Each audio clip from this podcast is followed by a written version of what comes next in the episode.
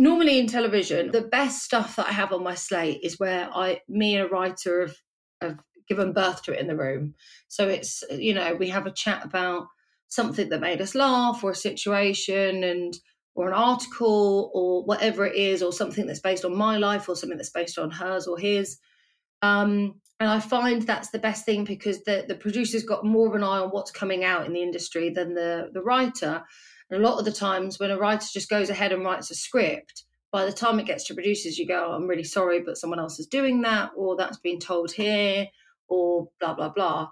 That was a clip from my conversation with Gina Lyons, an independent film and TV producer in London, UK. Gina set out to be an actress, got tired of having doors slammed in her face, and threw herself into producing, and has never looked back. We talk about her early beginnings, her process, and the various shops she pitches her projects to. Join us for the full episode on One Good Take, episode 34.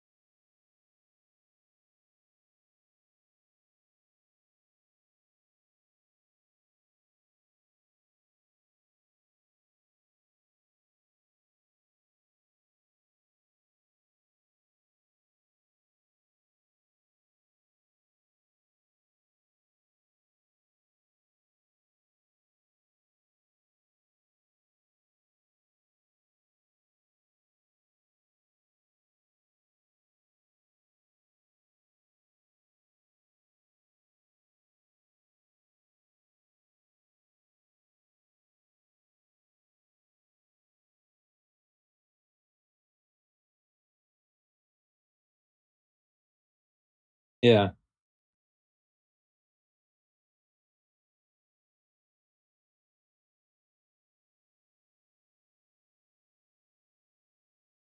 Yeah.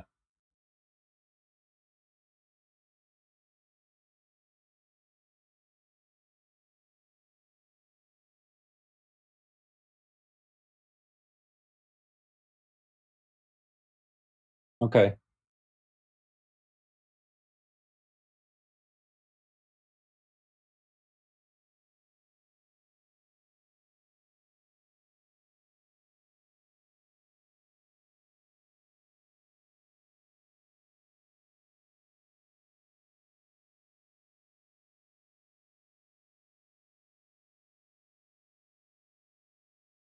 Okay. Yeah.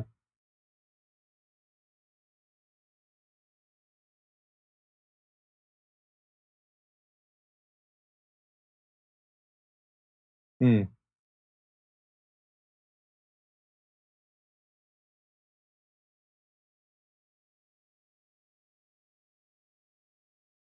Yeah. Yeah. Yeah. The project a bit of boost. Yeah. And how about access to actors who can pull in some money or other interest? You know, do you have a couple of casting agents or agents that you're on really good terms with, and you can funnel your material their way? I have a lot of agent and casting director friends, people that I've worked with on and off for the years, but I've never had to raise my own money, because in television you go to a channel and they say yes or no, and if they say yes, there's a tariff, and you get and you budget towards that tariff. Yeah, but like you said, you know, having that access at least means that you can send more than just a script, because most people will just push a script to one side, unless, of course, you're a big name already. They'll say, well, okay, go back and attach a few names to it. But at least you can build that up. So as you said, you can package it to a degree, can't you? Absolutely. Yeah. And I think once we're ready with this film, the boys have put together a really nice package now. And I think once we're all ready and all cylinders go, there's, you know, the top agents I've got friends and connections at, and we've got cast that would be interesting. We just did a short film, me, Ed and Kringo, and we got Laura Aikman to star in it and Tom Stoughton, and we just shot it at my house and we all put in a couple of grand each, and we uncovered a very special actor who sent in a self-tape. It was unbelievable. And we sort of begged, still borrowed crew and friends and kit. So I guess it's that on a larger scale. Yeah. So I don't know, are you? I'll have to tell you in a couple of years if I've pulled it. Yeah. So are you already sending it out to actors, having sort of got to a stage where you're happy with the script, or not quite yet? At this stage, I'm quite. We've just had 2 script commissions in TV, so okay. I've been script editing. Yeah, so I haven't had a chance to put my head above water yet. Yeah. So moving on to. Or rather back to TV, what is your day-to-day like on the whole? I imagine it's quite varied, but give me just a sketch of an average week in the last month or so.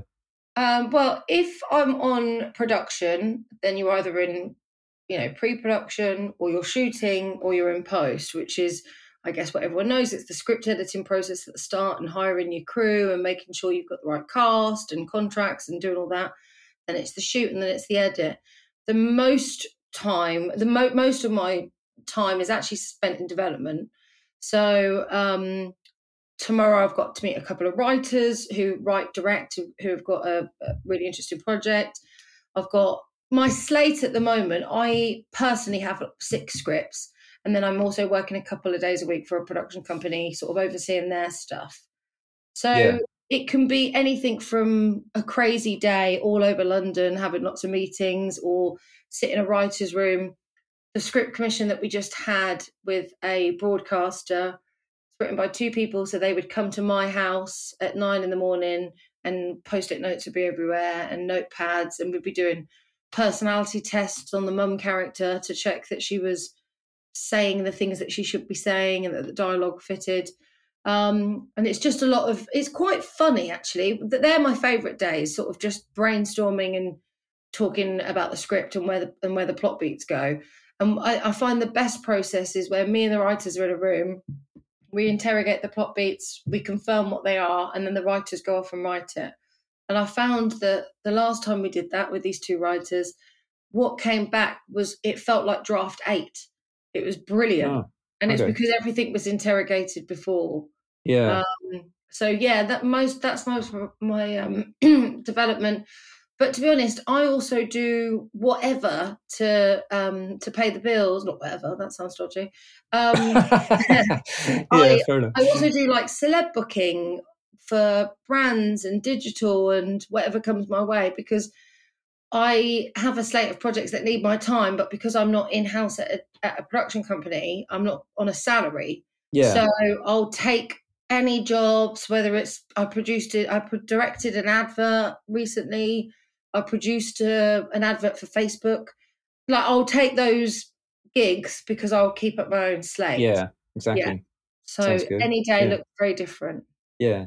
So these scripts you talked about, that you kind of almost like workshop them. I mean, are they drama? Are they kind of scripted reality? They're all comedy, but a few of them are comedy drama. Well, most of them are comedy drama. It's the sort of sweet spot that I enjoy working in at the moment. Yeah. What sort of audience is that for? Let's have a think. So one is a, I don't know if I should say what broadcast they're with. One of them's for sort of slightly older, well, our age, I guess, like 25 up, and it's it's got a big name attached to it. I sent her the script last year and she loved it, so she's attached. That's to a lovely big glossy channel. It could be anything. I do enjoy the sort of younger audience, but I also like making shows for myself. I haven't quite moved into the sort of broad comedy yet, in the sense of like BBC primetime sort of comedy slot. Okay. But it's not to say I won't. I've really enjoyed working with people that are telling authentic stories, and they tend to be a little bit more heartwarming or a bit more personal. So yeah, it's a variety of a slate with all different stuff. There's there's some big silly stuff, and there's something that's quite abstract that I'm working on today. And then other things are just sort of funny characters doing funny things. Okay. Well, yeah. Is there a typical format for what you work on? I mean, like 30 minutes, or is it like an hour? How does it work? It's either 30 or an hour. So yeah. It used to be sort of drama was an hour, comedy was 30 minutes. Mm. But now, since the birth of comedy drama, some comedies on certain channels sit at 40 minutes and some sit at 60. It's all to spec. So you don't normally, if you're going to write, I've got one that's 45, I've got one that's 40, and I've got three or four that are 30. So the first thing I ask the writer who comes to me with anything is, where does this sit? And if they go, oh, Channel 4 at 9 o'clock, you go, okay, well, that's a 30-minute. And that's, right. You want to be breaking boundaries at Channel 4. You want to be inclusive and have a diverse cast and tell diverse stories and stuff like that. So every channel has – I see channels like supermarkets. Okay. Like BBC One is Tesco's. It's just your regular Tesco's. We all know what it is. ITV, the ITV family is a bit Asda. I see that as being like Asda, a bit more working class, a bit more broader, a bit more brighter. Channel 4 is probably like Waitrose. Okay, yeah. You've got a bit of money going on. Makes sense. Yeah. Or M&S. Yeah. So you know what I mean? Maybe Sky would be Marks and Spencers. I think Sky would be the Marks and Spencers. Like that's where you go for a good meal. Yeah, it's kind of like that. So they do have their own audience. Like Sky, obviously, it's a paid channel, so they need to make stuff that makes people happy that they've paid to watch it. Yeah, what I mean? So they're bigger production value, perhaps. Got to feel grandeur. It's got to feel big. It's got to feel worthwhile paying for. Mm. They all have. Every channel has their briefs and either the audience that they've got or the audience that they want. Yeah. So does that kind of frame the way you read material? Do you kind of say, well, I've got three Asdas now, I think I can only do two? No, but I do ask the writer early doors. I say, where does this sit? And a lot of the time they go, I don't know, it could be anywhere really. And I think, well, you really need to know where that first point of call is. Don't get me wrong, you pitch stuff to Channel 4, then to BBC 3, then to this, then to that. You do that, but a lot of the time there is a pass before you send it to those broadcasters. So there is you do a pass to make sure, like, you're not going to send something with a, necessarily, but I say that, I can think of a very successful BBC Three comedy that was multi-generational, but a lot of the time you would think of that sort of young leading role and that storyteller to be sort of from a under 35 background because it's for BBC Three and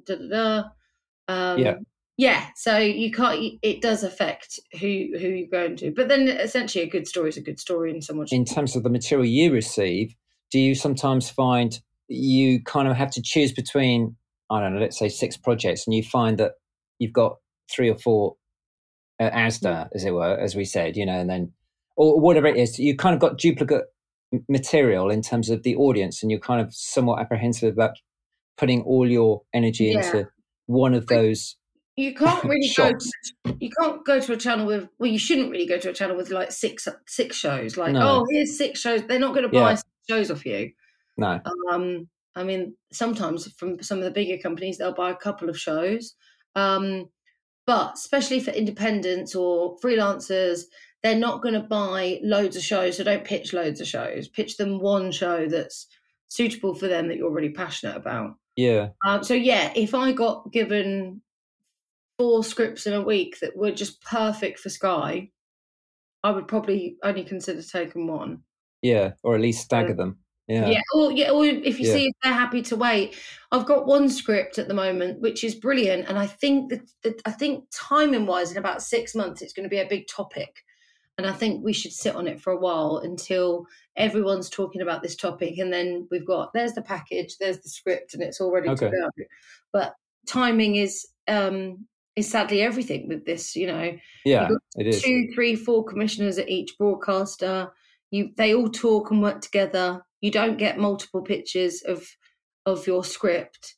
I mean, no. every successful show on telly has a story about who rejected it first. Yeah. And what do you get ready before approaching a commissioner? Is it, your sort of pilot, the lookbook, maybe even a scene or two that you've filmed? How much do you actually get ready? I mean, is it a kind of treatment version of 6 episodes plus a new series? It depends. I mean, if you're walking in with a huge writer, it can be as little as their top line. We know their writing, we know their style, we know the production company that's given it to us, But I tend to work with more newer writers, so unfortunately for them, a lot of the time they need to see the full script.